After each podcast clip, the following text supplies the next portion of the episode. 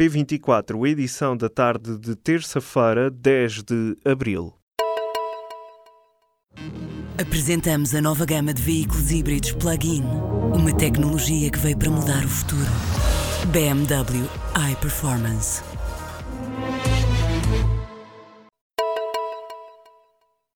O presidente do Conselho de Administração do Centro Hospitalar São João admite que as condições do serviço pediátrico do hospital são indignas e miseráveis. António Oliveira e Silva falava aos jornalistas depois das denúncias feitas por vários pais ao Jornal de Notícias sobre as condições em que as crianças com cancro são tratadas. De acordo com o jornal, há crianças a receber tratamentos de quimioterapia em corredores e os quartos de internamento têm buracos na parede e deixam entrar frio. O responsável garante que o projeto para a nova ala pediátrica está pronto para avançar e que só falta o desbloqueio das verbas há muito prometidas pelo Ministério da Saúde. O Ministro da Cultura garante que o Governo vai levar até ao fim o concurso do Programa Sustentado de Apoio às Artes. Luís Felipe Castro Mendes e o Secretário de Estado Miguel Honrado foram ouvidos nesta terça-feira na Comissão Parlamentar de Cultura no Parlamento. O Ministro levou 16 páginas de gráficos para acabar com o que apelidou de desinformação dos últimos dias. Para este ano, o Programa de Apoio Sustentado às Artes tinha previsto em outubro um montante de 15 milhões de euros, que agora, depois dos dois reforços prometidos nos últimos dias, subiu para 19 milhões e 200 mil euros.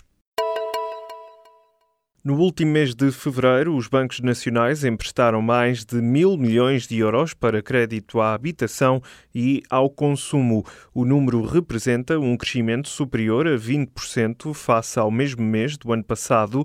De acordo com dados do Banco de Portugal, o crédito à habitação representou a maior fatia, ascendendo a 670 milhões de euros. As listas derrotadas pela equipa de Tomás Correia nas últimas eleições para a Associação Mutualista Montepio Geral estão em conversações. O objetivo é criar uma alternativa única ao atual presidente. O público apurou que nas últimas semanas houve vários contactos entre dirigentes das listas adversárias e dissidentes da atual equipa que preside o Montepio. Os envolvidos querem criar uma lista capaz de derrotar Tomás Correia nas próximas eleições que se deverão realizar em dezembro deste ano. A SAD do Sporting teme que uma nova Assembleia Geral prejudique gravemente o clube. Em comunicado enviado à CMVM, a Sporting SAD alerta que pode estar em risco a emissão obrigacionista de 30 milhões de euros. A SAD garante que esta operação é fundamental para o cumprimento de compromissos financeiros. Donald Trump decidiu cancelar uma visita oficial à América Latina, onde ia participar na Cimeira das Américas. Em comunicado, a Casa Branca explica que o presidente norte-americano quer focar-se na resposta ao ataque químico de sábado na Síria. Assim, será o vice-presidente Mike Pence a representar os Estados Unidos no encontro de líderes políticos do continente americano, agendado para sexta e sábado em Lima, no Peru. Um funcionário do fisco, um contabilista e um empresário foram detidos no Porto por suspeitas de corrupção passiva e ativa. A informação foi comunicada nesta terça-feira pela Judiciária. Em comunicado, a PJ adianta que os três detidos da operação denominada Swiffer estariam envolvidos num esquema fraudulento que tinha como objetivo pagar dívidas fiscais. Os suspeitos que têm entre 50 e 65 anos ainda vão ser presentes a primeiro interrogatório judicial para determinação das medidas de coação.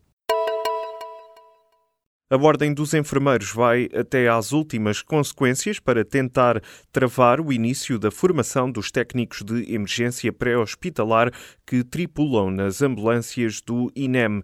A bastonária da Ordem dos Enfermeiros considera a situação anedótica e atentatória à vida dos utentes. Ana Rita Cavaco admite mesmo avançar com uma providência cautelar.